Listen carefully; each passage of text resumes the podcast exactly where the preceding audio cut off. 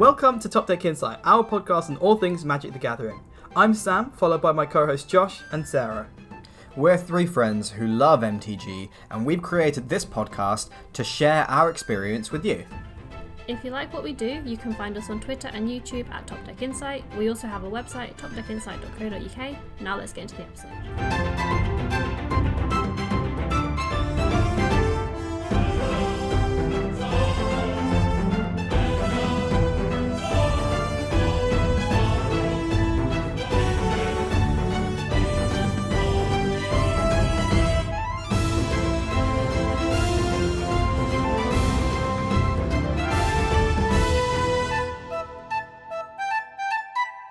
This week has been absolutely chock full of Adventures of the Forgotten Realms spoilers, which is the new set, which is officially releasing, I think, on the 8th.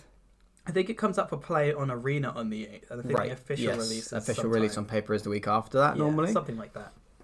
Um, and so we're right in the middle of spoiler season for Adventures of the Forgotten Realms, which is where cards start to get spoiled or just shown early so that we kind of, by the end of spoiler season, we'll know what all the cards in the set are before they're officially released. Yeah. Um, and by this point in spoiler season, there are still plenty of cards to be spoiled. Um, lots more, like still mythics and planeswalkers that we're expecting to see. Uh, and so we don't have a full list by any means. But what we do have is a pretty good impression of what the core strategies and mechanics in the set are going to be. So I thought we could talk about those today. Some of the keywords that we've seen, the set design so far, and what we think of it overall. Mm-hmm. So, um, I think the first thing that I really want to address is uh, the flavor of the set. So, one thing that you'll see in Adventures of the Forgotten Realms cards, which has never been done before in Magic, is the use of flavor words, which are kind of uh, um, well, they're a D and D mm, mechanic, but Yeah. well, th- no, they they add D and D flavor to the game. Um, so you'll have a card that perhaps is completely normal in Magic. Uh, so I've got an example here. Uh, in fact, let me just read out the card, and then we'll we'll, uh, we'll we'll go over what flavor words are. Um, so the card is called Plundering Barbarian. It costs two and a red for a dwarf barbarian creature, and it's a two-two. Its ability reads: When Plundering Barbarian enters the battlefield, choose one. Smash the chest, destroy target artifact, or pry it open, create a treasure token. And so, uh, it's it creates kind of a D and D scenario. You know, you, you, you're, the plundering barbarian comes across a chest. What do you do? Do you smash the chest or do you pry it open? Uh, and so the card is a pretty normal magic card. You know, ETB, destroy an artifact or make a treasure. Uh, but the use of these flavor words, it adds nothing but flavor. But I think it does a really, really good job of adding a level of fun and excitement Yeah. to these Yeah. cards. Like I really, really like the flavor words. So there's an, another example, and this is another good example of how they are introducing D and D flavor to the set. The card is called "You See a Guard Approach." uh, it costs blue, and it's an instant. And the ability is choose one: distract the guard, tap target creature, or hide. Target creature you control gains hexproof until end of turn. And so the card is named after a kind of D and D interaction, a scenario, and then the the options that you're given to choose on the card uh, correlate to kind of options you could pick in D and D. And I cool. just I yeah, really that is really, really, like it. Yeah.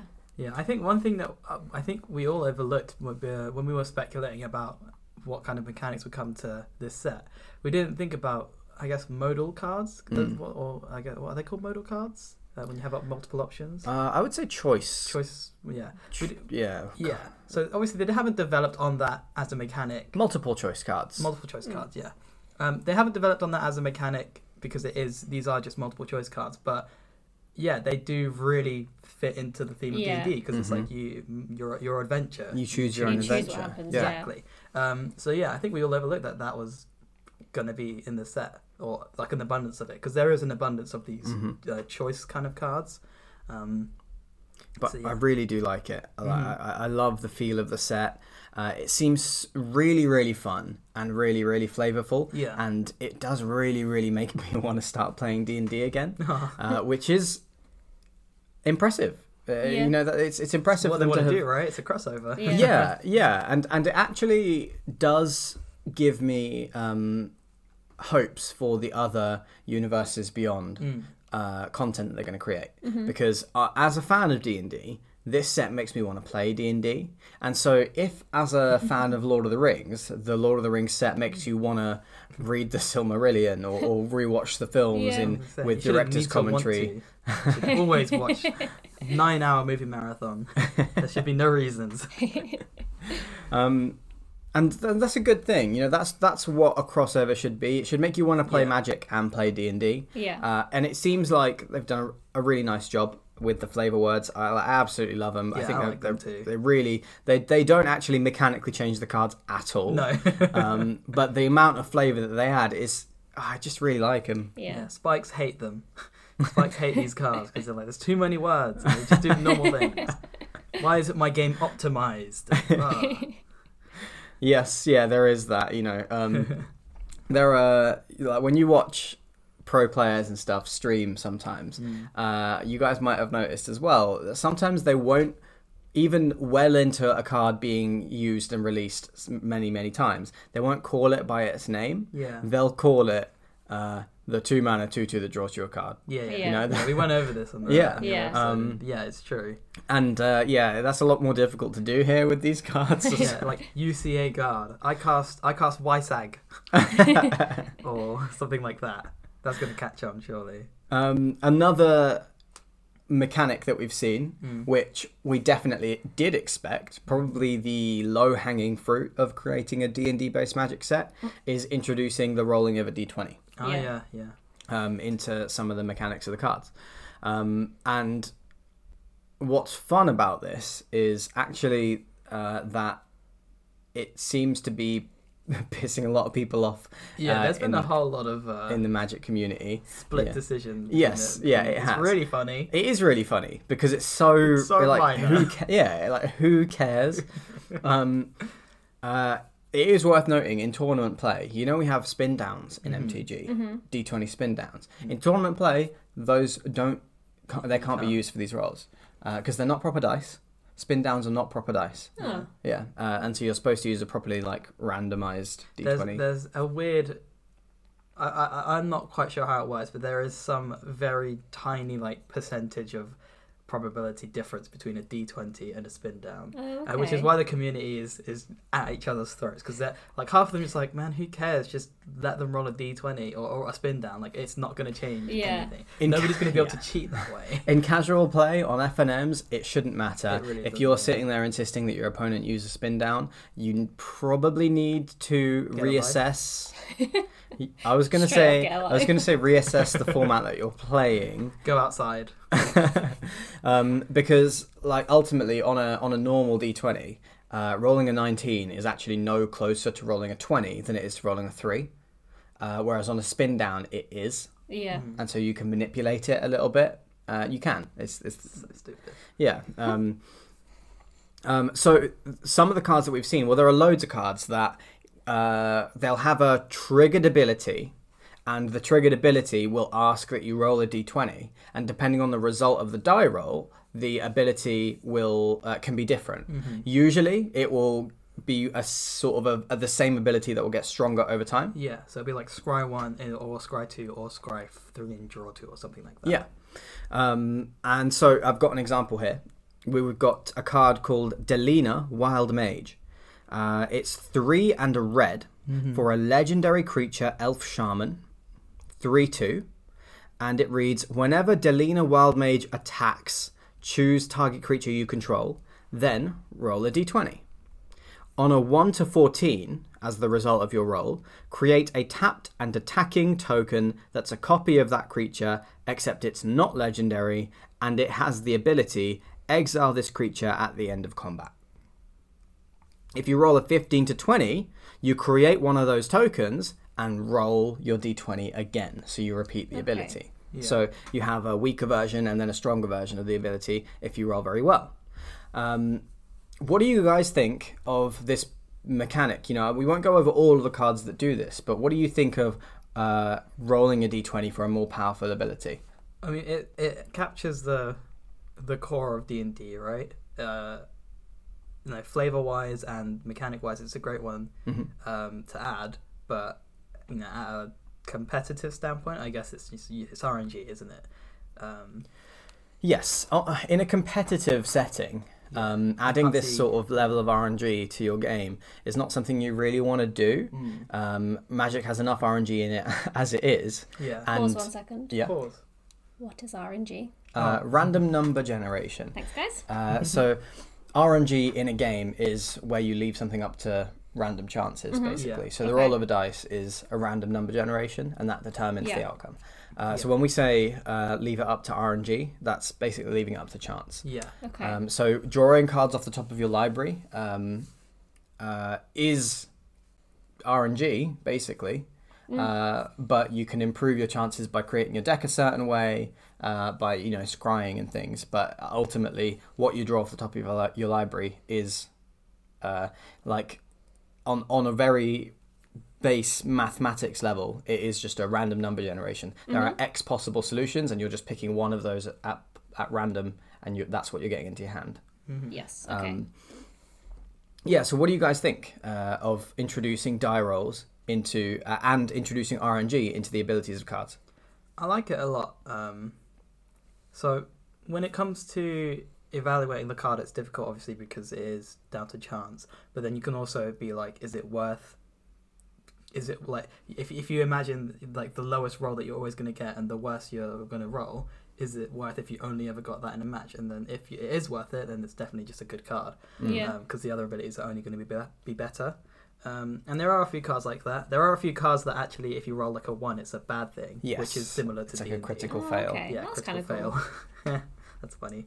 but um, yeah, it'd be interesting to see how how they sort of uh, or which cards get picked. I suppose. Yeah. Um, most of them are just going to be fun cards for other formats. I reckon. I actually like that it's a um, triggered ability as well because it kind of flavor wise it feels like the you know Delina uh, the legendary creature in question here uh, the, the ability triggers when she attacks so she Right. tries to do something and then rolls to see how successful that is Yeah. um, and so you know when a creature enters the battlefield again it's it tries to do something yeah. and it rolls to see how successful it is. And so, yeah, them being triggered abilities, I think is uh, is pretty cool. I actually think there might be some that are activated abilities. Not sure, but Um, I, I like the flavor of them being triggered abilities.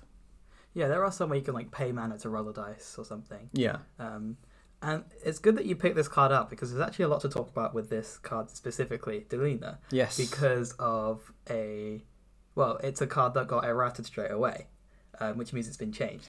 De- Oh, okay. Delina didn't. I don't Are think. you sure? I think Or- Delina did, and because so what does that I read? think so. Uh, I know what you're talking about. Yeah. Um, there's another card that's been printed, which brings in another feature of D and D. Uh, in D and D, when you make a dice roll, uh, you can sometimes have to roll with advantage or disadvantage. If you roll with advantage, then you roll one extra dice and you eliminate the lowest result. Um, and there's a card called Pixie Guide, which is one in a blue for a fairy creature. It's a 1 3 with flying, and it has the ability grant an advantage. If you would roll one or more dice, instead roll that many dice plus one and ignore the lowest roll. Um, and so, one, really love that. It's a way of An bringing advantage advantage, roll, yeah, yeah. Yeah. into from D and D into Magic. Uh, and two, so I, you might be right, uh, Sam. I, I- I don't know which card was errated, but one of these cards was errated, um, uh, or has already been errated, uh, because there is, a Fourteen percent chance to go infinite. yes. Oh yes, you told me about Yeah. this, didn't you? One of you did anyway. Um, do either of you want to explain the combo here? Oh, well, not So I'm actually not too certain myself. I think so. From trying to look at it myself. So if you roll a 15 to so hold on when you when it when it attacks you choose type creature you control then roll a d20. Uh, you create a copy of it, um, and if you roll 15 to 20, you create another copy of it. Is that right? So you create two copies. No. You create, Oh, you create a a copy an and then you roll token again. as a copy of that creature. Mhm. Create one of those tokens. Roll. Oh, so you just roll again. I see.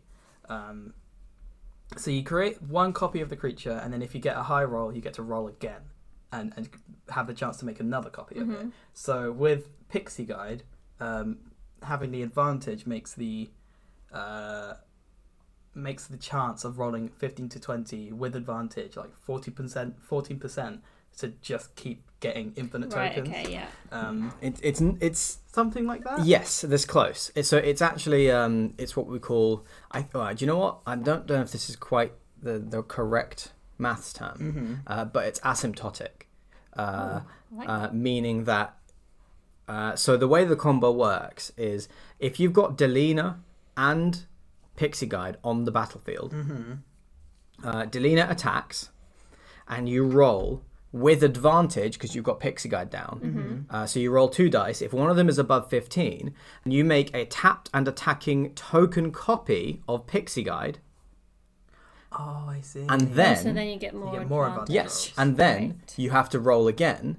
But this time you've got two Pixie Guides, so you roll three dice, Yeah. and if any of them are above 15, uh, then do it again You make another copy of Yeah. Pixie Guide. You have to roll again, and you roll four dice. And if any of those are above 15, you do it again and again. And so, what's crazy about this is it's not guaranteed to go infinite, but the more successes you have, the more successful you're likely to be. Yeah. Yeah. Each time Yeah. that you pull off the the roll, uh, you're much more likely to be successful on the next one because you're rolling with an additional advantage die. yeah Mm-hmm. And so the thing is they didn't errata the combo out. You can still do that. Mm-hmm. the the what they did do is on delina's text um, rolling a 15 to 20 says create one of those tokens roll again. She got changed to create one of those tokens. You may roll again. Yeah. so that it literally can't doesn't go infinite. You can make it go infinite if you want to Ah, but there is a small there is a chance that you literally can't play magic because you have Yeah. to keep on doing Yeah, it. Yeah, because by the official rules of the game, because it's non-optional, uh, you would have to just keep keep- rolling. keep doing it. Each successful roll makes It's it more likely that you're going to get it successful again. Yeah. And then the, the the game is just soft locked. it just suffers yeah Mm-hmm. so Yeah, the errata okay. lets you choose to stop rolling Yeah. Right, So you can still make infinite tokens. Mhm. Interesting decision by Wizards here. yeah Uh, they know this combo exists. Yeah. They've decided to keep it in. Um, Yeah. This two card combo that has a and so it is asymptotic in that no matter how many pixie guides you create, you are never guaranteed to succeed yeah uh, your roll. And so the probability, uh, so let's say the probability of you rolling a 15 to 20 the first time is a 1 in 4 because that's what it is. Uh, you're rolling with advantage though, which makes it, I believe, 1 in 4, uh, but double the chance. It wouldn't make it one in two, would it? Maybe it, Um, yes, I think it would. it would, yeah, because you have two Yeah. chances, uh, one in four. Um, and then so each time you succeed, the combo gets more likely to go off again, Mm-hmm. but it never ever actually reaches one. It never Yeah. reaches a hundred percent chance. It just gets closer and closer and closer and closer, infinitely closer, Mm-hmm. But never. but never actually Okay. reaches hundred percent. And so, really cool Yeah. mathematically. Uh, really cool interaction. Really cool two card combo. Don't know whether it will be good enough in standard. It's very chaotic. I think it could be, It, right? it could be. It, it was a bit. If there's like a dice roll deck, maybe, because there is a lot of dice roll I think mechanics. I think Delina being two toughness me makes it not viable in standard at the moment. at the moment, yeah, that's a good point. Like as long as Stomp, as long as Bonecrusher Giant exists in the format, no two mana creature that uh, sorry, no two toughness creature that has to wait around a turn before it can go off is going to be viable in standard. And I think that um, it's not exactly 14%, but with this particular combo, as Sam said, the odds from the first roll, the odds of you just going basically infinite forever are about 14%. You have about a 14% chance to get to a point where you're just going to be rolling forever. So funny. hmm Won't this like break arena? Yeah, it could. Yes. Well, Because there's as the thing there's when the you May get loads of tokens, right? Yeah. Then doesn't Well, that that- like sometimes make it so it's That- like do another move or you it lose would the have. game? It would have broken Yeah, arena. that's what the errata was Uh, for. it technically would have broken paper as well. But yeah. Yeah. the errata makes it so that you have to choose to re-roll. uh, which means that now you're just going to have to sit there and click through on Arena Oh. until you've Yeah, got like 40 tokens. Yeah. But the tokens are actually attacking, so as soon as you hit stop, you're dealing all that damage to your opponent. Yeah. Oh, So you do win right there on the spot. Oh, th- I think that combo has definite potential in standard. Then It's breakable, right? it's definitely possible because it, yeah, yeah, you it, like it has to stick around for one turn, but it has to stick around for one turn and then it wins. And all That you need, good. to be honest, all you need is this two mana creature on the battlefield, and that has three toughness, so that's that can stick around. Uh, and then Delina to come in with haste, and like because all she needs to do is attack, to trigger the uh, Mhm. the ability. So yeah, There's def this. I think this will get banned actually. I'm, do you I'm think so? I'm seeing a you think ban it's- coming along. Do you think it's this. that breakable in standard? I do think it is. Not even in stat, like even in historic, this is overpowered. Mm. Um, because it's a combo. It's a two card combo. I guess so is things like Neostorm, but Neostorm could be dealt with. Um, but I don't know. Like, I can't think of any hate cards that deal with this. Things like Drannith Magistrate doesn't deal with this. Uh, Any remove shock deals with it. yeah, but Shock deals with that, that- you can't you can't evaluate a card because it can be removed, right? Otherwise, every every card is bad because it doesn't have indestructible. Mm. Yeah, but I think it's specifically the two toughness on Maybe. Delina. Maybe I think that was that's on very, purpose. Yeah, I think that's very balancing. I think that makes it very removable. Yeah, it is. But you know, so is like I guess Sea-Gate Stormcaller. Oh, that's an enter the battlefield though, isn't it? So that's why Neostorm is OP. But yeah, like I don't know. I think I think there will be some problems. Well, if We'll we're see. if we're talking about um, two card combos, Mm-hmm. there is another combo in standard which mm-hmm. uh, is going to be available once AFR comes out, Okay. which is not two card, but it is two turn. Uh, and oh it's, yeah, it's it's four cards. it's uh, six cards technically. yes, yeah, technically. um, so there is a uh, uh, a new mechanic being printed in Adventures of the Forgotten Realms called Pack Tactics, mm-hmm. um, which usually means uh, if you attack with creatures that have total power six or greater, then you get some payoff. Yeah. There is a card being printed called Minion of the Mighty, which is uh, one red for. Is everybody sitting So, down? Red, single Yes. red mana. 'cause one Sorry, red single red. mana. Yeah, you're So right. just a red Uh, mana. so it is red mana for a kobold creature uh, with zero one. Okay. Those are its stats. Uh, which, for a start, I love because we don't see kobolds. I don't. I don't think we've seen kobolds before in Magic. So new creature type. I think we have. Oh yeah, no, we have. Yeah, we've got the like we have seen kobolds, but they they are really. we- I think they have been zero power historically, and so I love that we're keeping them zero power. Um, Minion of the Mighty, though it is a, a one mana zero one in red, it has pack tactics, uh, which means if you attack with creatures totaling power six or greater, you can put a dragon card. Uh, you can put target dragon creature from your hand onto the battlefield, tapped and attacking. Yeah. Mm-hmm. And so, um, there's uh, there's a there's a, a turn two kill in standard here. Turn one, Okay. you play Minion of the Mighty. Turn two, you cast Infuriate, which gives it plus three plus two for one red mana. Mm-hmm. Then you cast Infuriate again, Mm-hmm. which makes it a six four for two red mana total Yep. and you attack with it, and that triggers pack tactics. Mm-hmm. Uh, and then you put down uh, Terror of Mount Velus, Mm-hmm. which is a dragon that was printed in the Theros set. I believe it has fi- it's a five six, I think, Yeah, five a power, and it gives all of your attacking creatures double strike, and it has double strike itself. and it has double strike. That's Oh, important. okay. Yeah. Yeah. So uh, you put down Terror of Mount Velus, tapped and attacking. Uh, it has five power. Your minion of the mighty has six power. Both of them now have double strike, Which and is- they're both Yeah. attacking. Twenty-two damage. which is 22 damage on turn 2 in standard. Mhm. You need two lands, two Those infuriates, cards, yeah. Yeah. Minion of the Mighty, and Terror of Mount Velus, which is probably hard to pull off. But honestly, if you can pull this off turn 3 or 4, it's still really, really good. Yeah, right? it's it's the fact that it is a turn two theoretical win. Mhm. There hasn't been one of those in a while for in standard, even if it's like seven cards in your hand. Uh, to get to, Like, there's not been a turn two theoretical win, Mm. uh, despite how low the chances are. So it's cool to see. Yeah, that is Um, cool. And you know, you can just play like mono. Actually, no, mono red's a bit too streamlined at the moment. So I don't know.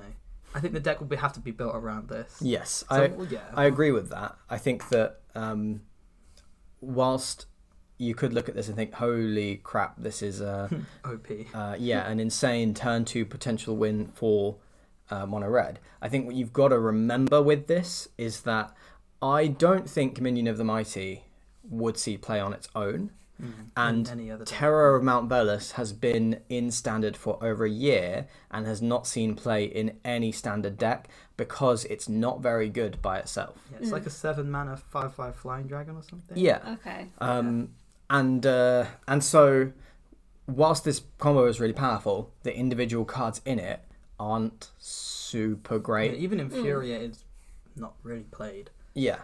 Um, so Yeah. yeah. So that I think is really really important to remember when you're considering whether these uh, whether these combos can be broken or not. Yes, this combo is powerful, but the cards by themselves that make up the combo aren't very good.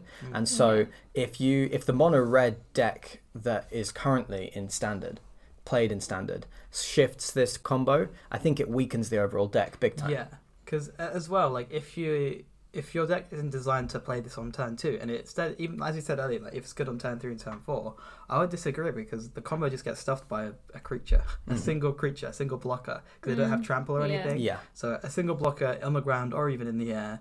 Um, is enough to stuff this out. Mhm. So even the turn two theoretical win, you pass it to your opponent's hand. They play an, uh, uh, planes and a selfless save. Yeah. and Yeah. that's Mhm. it. That's the combo. And against a control deck, uh, you know, if you're if you're on the draw, Mhm. uh, which does make it more likely that you'll assemble the combo. They'll have Uh, the a two s- mana Yeah, removal a, s- a available. single uh, blood, ch- bu- uh, blood, blood chief's thirst Yeah, Bloodchief's Thirst or even Heartless Act. or heartless point. act, Yeah. uh, instant speed. Yeah, any any removal spell So, does stuff the combo. So very uh, weak it's combo, but it's possible. it is possible and very explosive, but I don't think that it's really going to take off. no. Um, okay, so what we've also seen in Adventures of the Forgotten Realms is tons and tons of treasure. Mm-hmm. Loads of ways to make treasure. Um, we've seen a new kind of uh, use for treasure where we have lots of cards that have an additional effect if you use mana from a treasure to cast them Yeah. Mm-hmm. um, and things like that. Which uh, I also, well, I, I really like this because it kind of plays into this, uh, frankly, trope. I think in D and D Mhm. where everything revolves around money. Um, okay. Yeah. uh, and it's sense. yeah, like you you take quests and you get rewards and you can get more if you can you can just you can just sort of you can pay your way through a lot of quests in in in D and D, um, and so I like the the treasure theme. Uh, what do you guys think of treasures being? Like, do you think treasures could be really powerful in standard or? Yeah. I mean, I think there are uh, treasure synergies already in the standard with Mhm. the Prismari card, right? Yes. The Prismari dragon. When it enters battlefield, it makes a treasure. Yeah, and, Goldspan Dragon. And Goldspan Mm. Dragon as well. Yeah, Um, Prismari Command can make a treasure. Yeah, I think there's already good blue red treasure cards, and there is red treasure cards in AFR, which I think will be very good hmm um, if you're able to consistently make treasures and use treasures, which I think there is in standard. So there are some cards that I think will slot into that deck. Um, and yeah, you know, treasures are very D and D, right? Um, so They yeah, are. I seems think pretty cool to include. treasures are uh, pretty decent in Commander as well. Mm-hmm. So Yeah. w- I think we'll, I'm sure we'll see a lot more treasury cards coming out. I would love to see a reprint of Dockside Extortionist because that card's really expensive. Mm. Um, maybe not in standard. Maybe it gets printed in the Commander decks. Maybe. But that card I think does need a reprint. I don't know if it needs a re- I don't know. I'm not a fan of that card. No. I think it's just a combo card, right? It it's Yeah. just a two mana combo piece. There's no other way you can really play with it. Mm. You're not really going to play it in like a. You can play it in a Revel of Riches deck, of course, but like you're not really going to play it in a Goblins deck or something. It's just a. You could. I think you could play it in a I Goblins deck or a suppose. Pirates deck because it's pure upside with that yeah, card. that's the thing. That's the thing. It is pure upside. Like it's a two mana and card that any every red deck, no matter what you're playing, would just play it, Mhm. right? Because it, yeah, everyone plays artifacts in Commander. Are you, do you aware of what Dockside Extortionist does? Uh, I know the name, but not off the top of my head. It's a two mana goblin. I think it's like a two one or one whatever. When it enters the battlefield, you make X treasure tokens, where X is the number of artifacts on the battlefield. Oh, okay. So including all of your like your opponent's ramp artifacts, and Mhm. so in Commander it's just really powerful because Yeah. you, it's a two mana creates like twenty mana. So if you keep flickering it, it's like infinite mana. hmm Um, and if you, for example, in the Post Malone game, uh, Jimmy actually had the chance to go infinite because he had like Garn, Garna the Bloodflame and Dockside Extortionist, which is like a whenever it dies, Probably return where I creatures know the name from then. Yeah, Mm. there, there, there was a there was a combo that he was able to pull off. Um, but yeah, like it, I don't know, I don't like the card. I just think it's a bit OP. Yeah, it is. it's one of those cards that's uh, like Sensei's Divining Top and uh, Yeah, Magus of the Future. It, it's one of those cards that's really, really, really heavily used in combos, yeah, uh, which I think can make it feel a little bit. I'm going to say like cliche or overused, maybe. yeah. It's a bit like you, you know. I don't know how to put it. Like non, not thematic or anything. Maybe not. It's I just it's You cheap. You just don't like it. Yeah, Yes, yeah. it's just a cheap card. You're like- just a goblin racist. yeah. Um, okay, I there's. like Storm. Yeah. you just don't like. Storm. Yeah, you Storm, don't right? like Storm. Basically. Yeah, that's fair. Um, there is a new uh, type of a new subtype that we've seen, Mm-hmm. which is uh, actually really really cool. Uh, it is enchantment Oh, I'm classes. so excited for these. yeah, Yeah. I think Yeah. these look really really great. Uh, so they're similar to sagas, except you don't sacrifice them after the third stage, Mm-hmm. and you have to pay mana to progress them from stage one to, level up. to Yeah. three. Yeah, so it's like leveling up, uh, and all of them are all the ones we've seen so far, at least, are a D and D class. Um, so you've got like uh, fighter class is the name of the spell, uh, and it'll have in, it'll be an enchantment class, uh, and it'll have three stages that you can progress through by pouring mana into it. Um, and, and you you'll get- have monk class, paladin class. Th those are the, a few of the ones we've seen, and some of them are really, really, Really good. good, yeah. Yes, uh, and uh, some of them just look really great. Have you guys seen these cards, and what do you think of them? I've seen, yeah, I've seen most of them. I think I can't remember off the top of my head, but what I do remember is some of them just being really powerful. Because, because remember, like, not similar to sagas, they they enter the battlefield with the first ability, and then they keep those abilities as they level up. Yeah. So you get the first one and the second one, and when you level up again, you get the first, second, and third all together, and you keep those for as long as it's, it's on the battlefield, um, which makes them really, I think, really good. Like they're just really good value. Yeah, Um, and you can can you level up at instant speed? uh, yeah, looks like so it. that's a good sort of mana sink. Oh if- no, uh, No? as a sorcerer. as a sorcerer. Okay, so not as good as a mana sink then, because you can't use your leftover mana. But yeah, like still, you know there are some great uh, classes. I haven't actually picked one out, but so uh, let's go through some of the more busted ones. yeah, Uh, so one of the more powerful ones is sorcerer class, Mhm. which is a blue and a red for an enchantment class. Mhm. When sorcerer class enters the battlefield, draw two cards, then discard two cards. Uh, then you can pay blue and a red to get it up to level two. When you do so, creatures you control have tap, add blue or red, spend this mana only to cast an instant or sorcery spell or to gain a class level.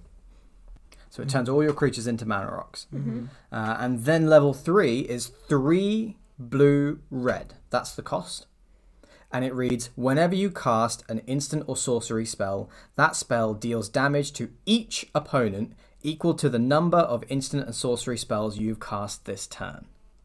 So this is busted Yeah. for Yeah. storm decks in EDH. yes, Uh, this Thank is God you just took yours apart. Yes, I know I have. uh, I regret it because it's so cheap to get down. Um, I really like uh, so with these, unlike a saga, like Sam said, uh, it keeps all abilities. Once you level it up, it has all of its past abilities as well, and it doesn't go anywhere. It stays. It persists on the battlefield. Enchantments are, are a lot harder to interact with. This one in particular is a so it's a loot card. It's a mana rock in a way. It, it makes all your creatures mana rocks, yeah. and it is a win con, all on one card yeah. Which is just so so good. Yeah, so they're, they're good. very very efficient. These Mhm. card the card class cards. Um, I think they will see lots of play. They're all rares as well, so I can see see the prices being qu- quite pricey. Not all of them are rares actually. There are a couple uncommon ones, um, but most of the, the good ones uh, are rares. Um, so yeah, I, I really really like them. Uh, I think it's a cool new kind of mechanic. I would say. Uh, obviously, level up has been in Magic before, but this was a good way to introduce level up and not just sticking on the creature, which would just been like recycling Yeah. old mechanics. Right? Yeah. Um, this was a cool, creative way to, yeah, you level up your your sorcerer class. I really like it. It's Yeah. really cool. It is really really cool. Um, I like the mono white one, especially the paladin class, yeah. which costs a single white mana, which is really really cheap for the first ability. Which is the first ability I think is good enough on itself. Is spells your opponent casts during your turn cost one more to cast. So it's like a one mana tide taker. hmm on turn one. You level it up for three mana.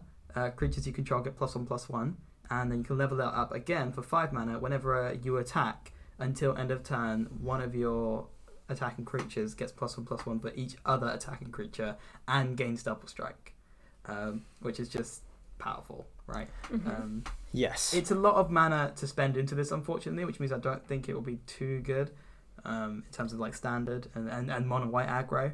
Um, You know, I don't know. Like, yes, m- maybe Mono White Aggro doesn't want to play a one drop uh, at the start of the game that doesn't add to the board. yeah, Uh, and- but each of these abilities is just so good. yeah. Um, You do have to skip your turn three to get plus one plus one, mhm. and not put down like a like in historic you would just put down like a Benalish Marshal or Yeah, something, Which or- gives all your creatures plus one plus one and is a three a three 3/3 itself, itself. which does make a big difference. yeah.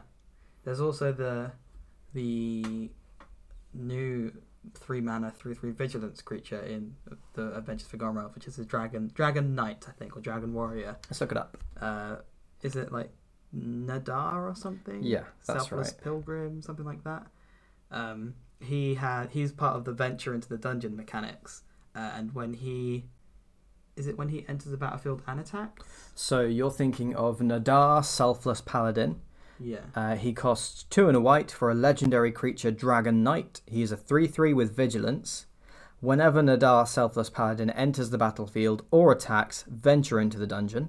Other creatures you control get plus one plus one as long as you've completed a dungeon. yeah. So that would just be a better turn three in general. If you'd spend three mana on this, than three mana on that. But then yeah, it is. You have to evaluate it on the fact that you you get the, all the abilities if you pay all the mana into it. Mhm. Um, but yeah, um, I really, really- cool card either way. I really like the the flavor there as well. So with the paladin class, um, it is very uh, in keeping with the lore of paladins in MTG. Uh, Yeah. Like they are, yeah, they're they're offensive, but bulk. They're kind of bulky offense. Uh, they they're like they're very defensive. They, they often have a lot of rallying effects. Uh, they have some healing effects. That, like they can they can heal up other, uh, and, and so they kind of they protect the party uh, with that first level of the class. Then they buff everyone, uh, and then they kind of uh, they get rallied by the whole party attacking together. They get even stronger. Um, And it just it all it all makes sense. all like fits in. yeah, it Yeah. all it all it all fits in so well. Uh, I'm a big fan of it, and I also like that these class spells. They feel to me like they are referencing uh, you in the game. So Okay. when Yeah. you, you when you sit down and play Magic, uh, by the lore, you are a planeswalker and you're engaging in a planeswalker battle with another planeswalker. That's the person sat across the table from you. And most of the time, um, what we see is us summoning creatures and playing spells to do stuff for us. Yeah. Uh, but it feels like these classes um, are actually kind of designed to feel like our character is leveling up in these classes. So we are training as a paladin, we are training as a fighter or a monk, um, which I think is really cool. Like rather than just buffing up one of your creatures, uh, rather than making one of your creatures really powerful, having a commander to do your work for you, it feels like it, I don't know. It feels to me like maybe you're contributing a bit more. Yeah. Yeah. Um, uh, which which I do like, uh, and I think that the flavor's been on point. I hope that we see these for um, all of the classes, and there's a couple more that I want to go through which are insanely busted. Mm-hmm. Uh, so actually, we'll just go through one more, uh, which I think is really really busted, uh, and it is classic in D and D. mm-hmm. Um, the most busted class is the bard. the bard. They just they can do so Bar much bullshit. Yeah. Uh, and the bard class enchantment is so breakable, I think. okay. So it costs red and a green for an enchantment class. Legendary creatures you control enter the battlefield with an additional plus one plus one counter on them. okay. Uh, legendary spells you cast. Ah, so wait, hold on. You have to pay a red and a green to level it up. Level 2 reads Legendary spells you cast cost red green less to cast. This effect reduces only the amount of coloured mana you pay. And then you have to pay 3 red green for level 3, which reads Whenever you cast a legendary spell, exile the top two cards of your library, you may play them this turn. So Okay. Okay. in a um, so I I think this is already really good Yeah. in a red green deck with a lot of planeswalkers, a lot of legendary permanents. Uh, where this is breakable is um, because of the existence of things like Wrenn and Six, which is a legendary planeswalker that costs red green. Um, so you basically you can play it for free once this is on level three, and it draws you two cards or exiles two cards, and you can play them. Um, Domri Anarch of is it called Anarch of Bolas? Yeah. One of the Domries, yeah. One well, of that is one of them. Is yeah. that one of them? Uh, it costs three mana. It costs one red green, and it can uptick and give you a red, which basically makes it free. Can only be cast on creature spells though, or something like that, right? You can only use that to cast creature Yes. spells. Is that right? I think something like that. Yeah, Uh, you're right. There might be a stipulation on how you send on how you Yeah. spend that mana.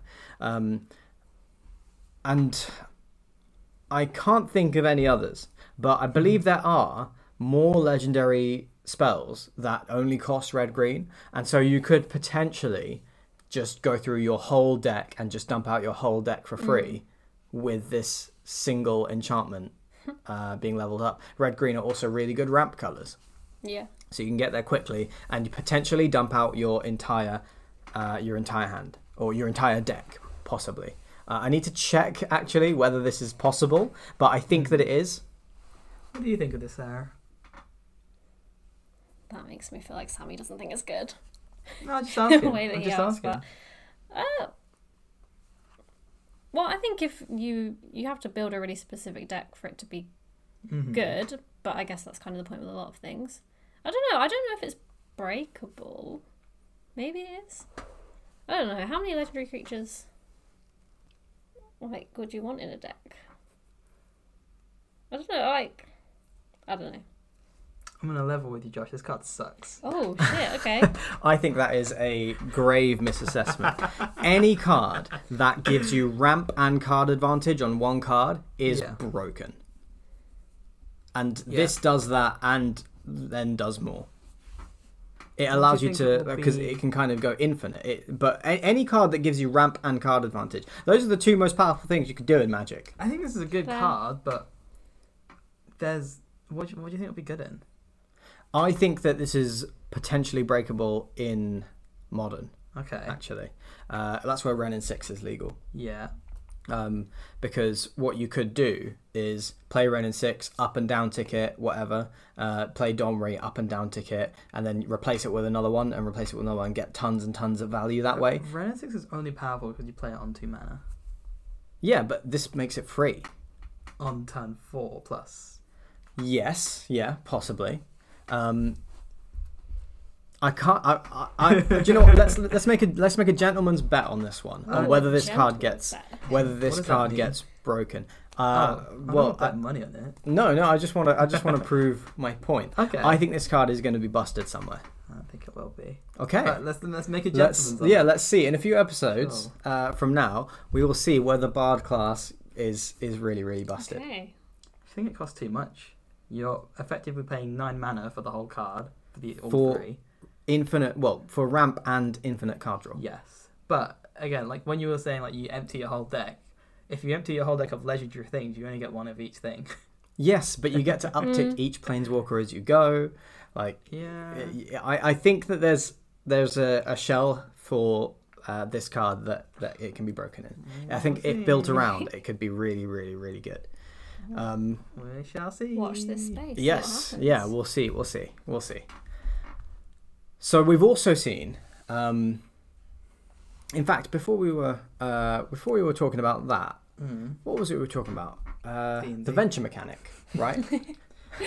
so we've talked about the yeah. yeah, we've talked about venture and Mhm. dungeons before, so we won't go over what those are again. Mm. But now that we've seen more venture cards, what are your guys' thoughts on venture and dungeons? I still feel like we need to see more to fully understand it. Um, from what we can see, and also because of the commander decks as well, which have been they've shown the face commanders now and no other cards. Um, Venture will be a blue, white, and black mechanic, um, so Esper colors. Um, and I just feel like it's not as good as in, in limited. Obviously, Venture will be great, but I feel like black and white or black and blue or blue and black have way better archetypes than Venture. If you built your deck around Venture, um, I feel like if you're playing any of those colors, you know, you can play black white sacrifice or blue black rogues or blue white control. I think they can be way more powerful. Why is that? What makes a mechanic more powerful than venture? Well, it's not even the mechanic; it's the deck archetype. Like, I don't see a way you can fit Venture into a control deck. I don't see a way you can fit it into rogues, because especially because the rogues list is so refined right now. Mhm. Um, and then what's the other one? White black. White black doesn't really p- see a lot of play in standard, but I, from what I've seen, there's like black white clerics or black white sacrifice, black white tokens, uh, or even black white knights. Um, I haven't seen enough support for a venture deck necessarily, like a black white Hmm. venture deck, and I don't see it being a mechanic that you just splash in a little bit of knights. You know, play one creature, one creature that's really powerful that can venture, uh, because you need to be able to venture. And, and finish a dungeon by like turn three or four, I would say, for it to be good. Mhm. Um, so that would require your deck having, you know, a one man adventure, a two man adventure, or another one man adventure or something. Um, and therefore your deck having to be built around the mechanic. I, I don't know. I don't see a deck out of it just yet. But there is more cards to come. They could print a lot of um, support for it. They, they printed a lot of support for Black White Clerics, which doesn't see a lot of play, but it is still a decent deck Yeah. um, you can definitely consider that deck being quite good. Um, so yeah, we will we will see how it goes. What about you, Sarah? What do you think of dungeons and venture so far? I think the same as Sammy. Like the dungeons seem cool, but to make them good, you'd have to build a deck around it. Yeah, Which I mean, I don't play standard at all, so I can't really talk about if it would fit in. But yeah, if there's not creatures good enough to warrant building a deck around venture, then surely it's just not going to see play, and that's a shame because dungeons. I mean, it's you know it's It one of the words in Dungeons and Dragons, so it would be I'm I'm not sure I actually agree with either of you. I Okay. think that um, you don't need to build a deck around dungeons and venture for Yeah. it to be worth playing because it's in most cases it's free. Mm-hmm. Uh, like the venturing is in very in many cases uh, is done with an ETB effect or an attack effect, yeah, and so it's something you want to do anyway, uh, which makes it in in a lot of ways it's actually free value.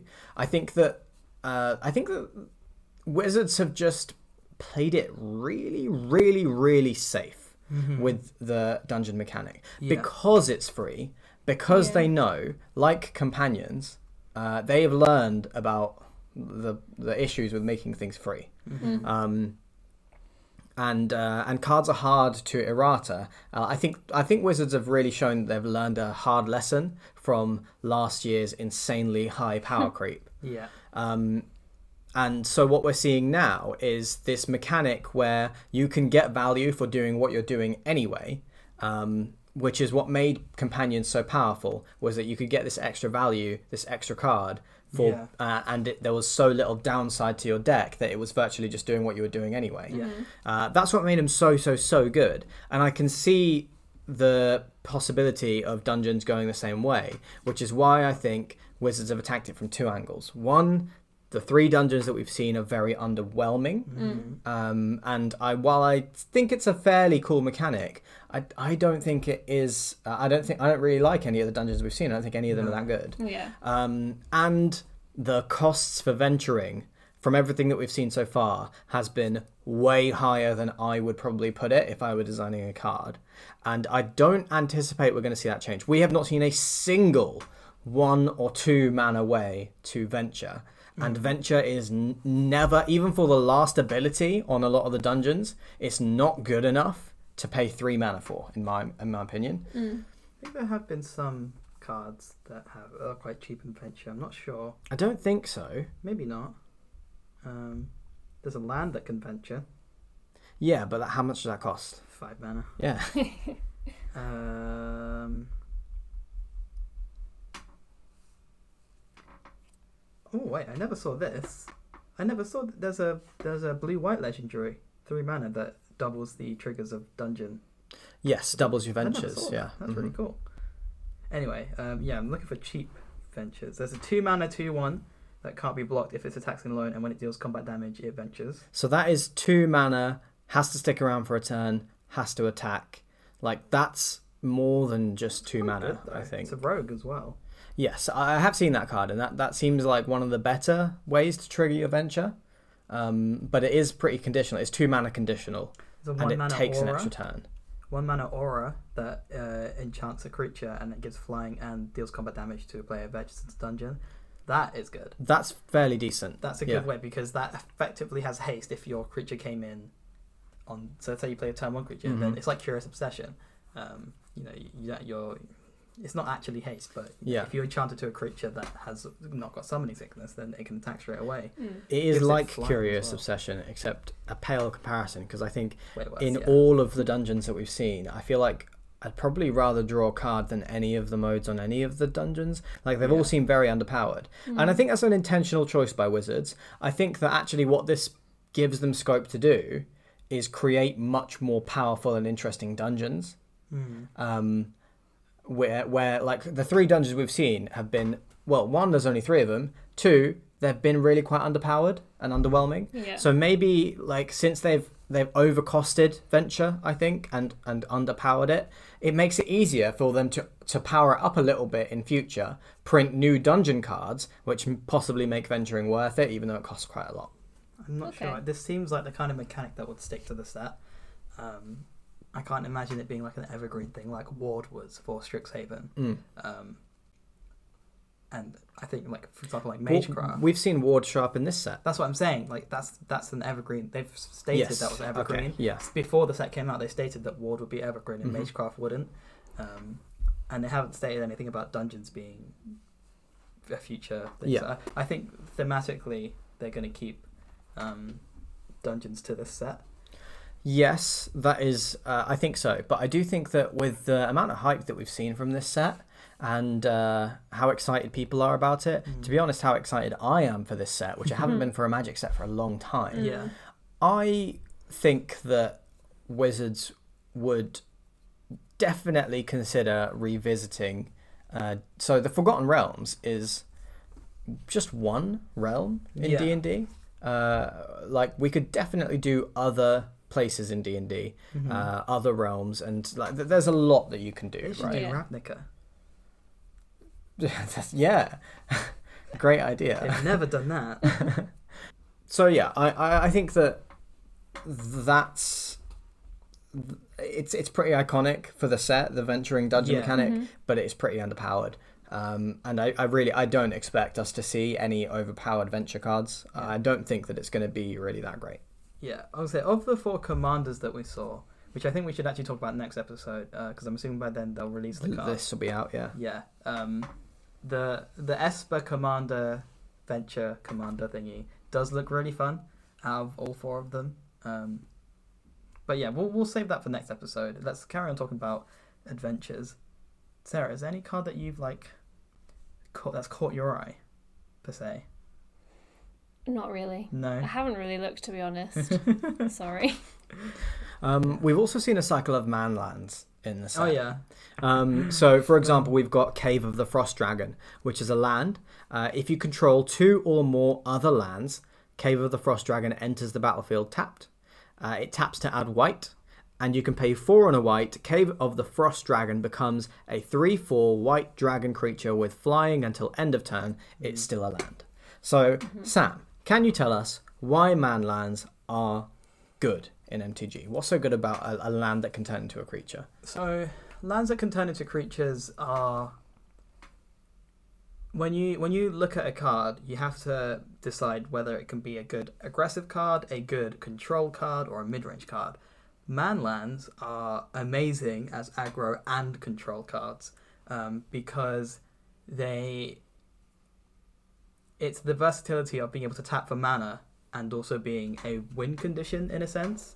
Because if you imagine in like a control deck, they don't have to play. They don't want to play creatures, right? Mhm. So they don't have to, but they still get a creature which can deal damage Yeah. and kill you uh, just by using a land, which is what makes manlands really powerful. Um, and these ones, yeah, this cycle of them is insane. Um, of the five of them, the one that you picked out, the white one, I think is the least powerful. But it, that's not to say that it's power. Like they're still insanely powerful.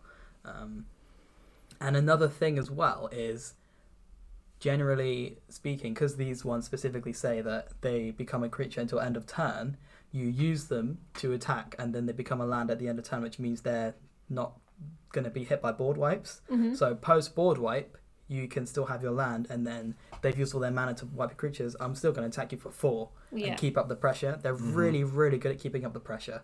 Um, and yeah, you know, you don't have to pay mana for it, like to play the land. Uh, obviously, you have to pay mana for the ability, hmm but you know, this is if you don't use this, you have to think like if you don't use this as the creature side, it's still a land, Yeah. which is more than enough value. I feel. Um, so yeah, these are just generally really powerful cards. That's a really good explanation. Um, and yes, you're right. I think Cave of the Frost Dragon is one of the weaker ones. Um, the, uh, but I, what I really like is that the cycle of man lands that we've seen, there's one in each color, Mm-hmm. and they do have, I think, uh, different places in different decks. Mm-hmm. So uh, the red one makes, I think, Goblin. Yeah, it, or cre- it's a three-two goblin itself, and when it attacks, it creates a one-one attacking goblin like Mhm. Legion Warboss. Yes, which is super, super great for when you need to keep up the pressure. Mhm. Um, the blue one, which you'd probably see more in control decks, Yeah. makes like a 7 6 giant. Yeah. Uh, really, really good defensive card. Um, then, uh, but the white one creates an evasive creature. It Yeah. It's a creature with flying. That could actually be really relevant in a Yeah. mono white aggro deck. Being able to pay five mana to close out the game with a three power flyer It's is yeah. decent. It's difficult. Yeah, it is good because you have to remember with the mana costs on them, if their ability says like five mana and tap, that is effectively six mana because you're using it as a land still. Yeah. Yeah, So you kind of have to but they don't. have six mana to. i- in these cases, uh, well, tapping it to turn it into a creature would be pretty lame. Exactly, it'd be pointless. uh, which is why things like Faceless Haven in Kaldheim, which was a snowman land, Mhm. and you pay three snow mana uh, to activate it, and it has vigilance as well, um, which means you Hmm. can attack with it and then use it for mana on you your can second still main use phase. it for mana. On, Um, yeah, So Faceless Haven is still probably tiers above all of these manlands, but who's to say you can't play both? I, Um, I Yeah. think that Faceless Haven goes down as more and more lands get printed. To be honest, as more and more like Yeah. powerful lands get printed that aren't snow lands, Faceless Haven gets harder and harder to run. It does because yeah, you do have to run Snowlands with Faceless Haven, but I think there is. Uh, I I, th- I saw someone do the math the other day. I think there is room to play Snowlands, uh, Faceless Haven, and so say you're running mono red, you- there's enough to run Den of the Bugbear. Mm.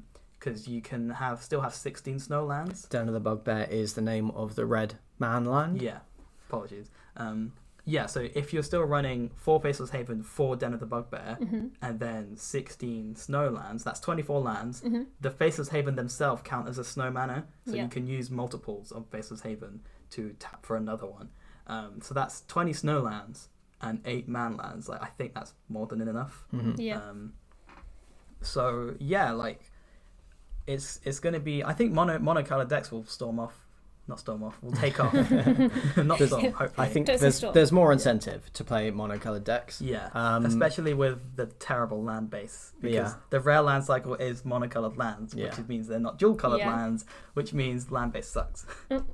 Um, so there is more incentive to play mono for sure. Speaking of Faceless Haven, by the way, Mm. uh, there is another combo in this set so far with Faceless Haven Uh huh. that seems possibly very busted to me. I haven't heard about this. Um, uh, I know you've looked at this, Sarah. Do you want to tell us about it?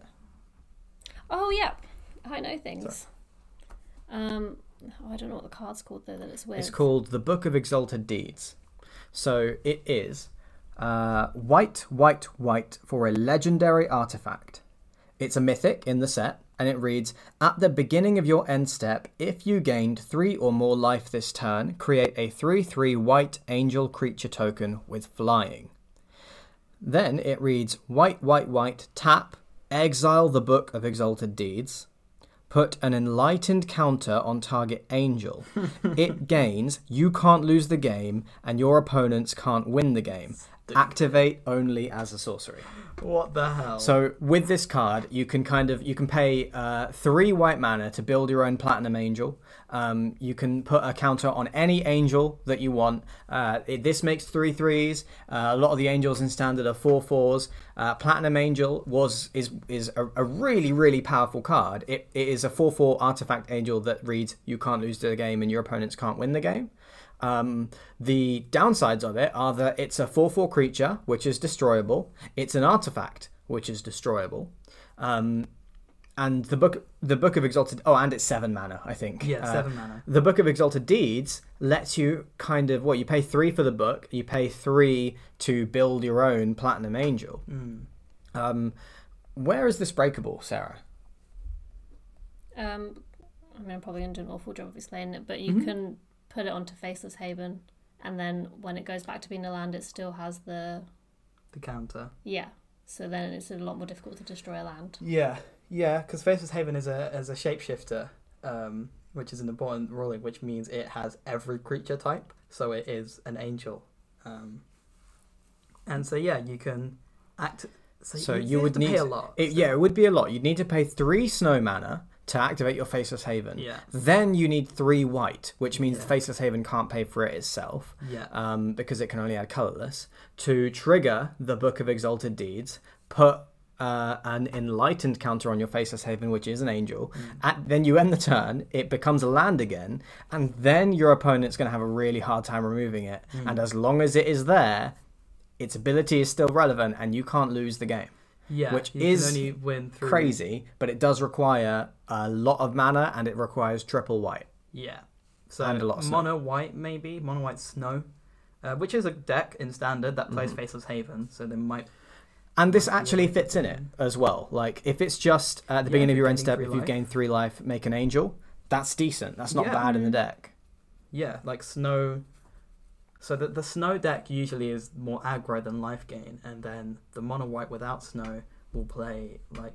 Well, I guess there's no reason they wouldn't play snow actually, but yeah, I think there is there is possibly room for this card. I don't know actually, because so this is a, another sort of evaluation of how standard will look from this set, um, because of these manlands and because of Faceless Haven be, being able to for them to work together, having eight manlands in your deck, I think everyone's going to have to start running Field of Ruin, Yes. uh, which is the Mm. tap. It's a land that can tap two to destroy target non-basic land.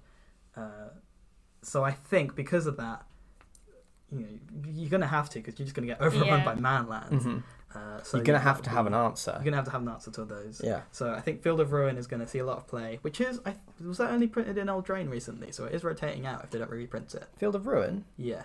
I think it was Theros. Or one of one of the sets that are rotating out. Yes. Um, this is not true. in not in a set that's um, from Zendikar onwards. Mhm. So unless they reprint it either in this set or the next set, they're uh, you know after uh, rotation, monocolored decks could just completely destroy everyone. um, but yeah, we'll see what happens. Um, that's my sort of analysis for the next three months at least. Is that Yeah. Field of Ruin is going to see loads of play. Yes, it should do. Uh, and we've seen, you know, a bunch of really cool stuff from AFR so far. Mm-hmm. Some really cool mechanics. It seems like not too powerful a set. I don't know. However, there are some really busted potential combos. Turn Yeah. two wins in standard. You can't lose the game. Um, yeah, on a land. I think in comparison to Strixhaven, Strixhaven brought like two cards that are good. yeah. Yeah. I think there's been more than enough cards that are like actually really good. Yes. So set. I don't. I didn't want to talk about individual cards until they're all spoiled. Yeah. because then you know you, you get to really talk about them in the context of the Yeah. whole set. But the, we have seen cards like uh, Demilich, which looks so broken uh, in the Izzet Phoenix deck, which is already broken Oh in yeah, historic. that one. Yeah. Yeah. That one is ridiculous. Um, and uh, a bunch of other cards which do look like they could seriously have a place in some older, more powerful formats. Yeah. So I'm I'm excited for this set. I love the flavor. I feel like the power level is right for what we've seen so far. There are some really potential crazy combos, but generally the set seems fairly underpowered. Yeah, I think as well. I like the idea that Wizards would be a bit more lenient with power level in this set because it's the core set, which means it will rotate next year instead of in Yes. two years. hmm So they're kind of like, if there is anything broken, it's fine. You only have Yeah. a year. um, yeah, because what was you know, have they ever had anything that's really OP from like M20 or M21? Ugin, Yeah, that kind of sucks. Ugin the Spirit Dragon. Yeah, Sucks. He, he does. He kind of sucks. W- w- I- I- you're gonna have to try and explain what you mean by that. He is not played at all in standard. He, Right. I play him in like all my decks. Yeah, and are you mythic? no. Oh dear. no, like I think if you're gonna play the best standard ramp deck, so Ugin the Spirit Dragon's an eight mana planeswalker. You only play him in ramp, right? Yeah. Mono red Mm. ramp or green ramp. the best ramp decks are Sultai Ultimatum, uh, or Sultai ramp, or just I guess I guess Temur ramp does play Ugin, but I don't think that's the best one. It's not. You are right that the I would say the top meta lists don't play Ugin, Yeah, but that's actually I think mostly because of the limitations of those decks. yeah, Like Ugin would be played in Ultimatum if Ultimatum could cast him. Um, Well, he yeah. is powerful enough, but he's just not able to be played in that particular Yeah. deck because of the restrictions. because the color. Yeah, Yeah. So that's the thing. Like he's not overpowered at all. I don't think. I mean, I think I it's love great, Ugin. but I don't play. I think he's really he's a great cool card, and I just don't think he's good. Like, yeah, But you don't think he's a good card, or you don't think he's good in standard? good in standard. Bonkers. That's what Okay. I have Right. been saying. Like That's but we have to wrap it up there. We've been going on about this long enough. So AFR looks great. Uh, this Because has that's- been a good chat. Let's close it off. he's uh, don't waste your wild Uh, cards.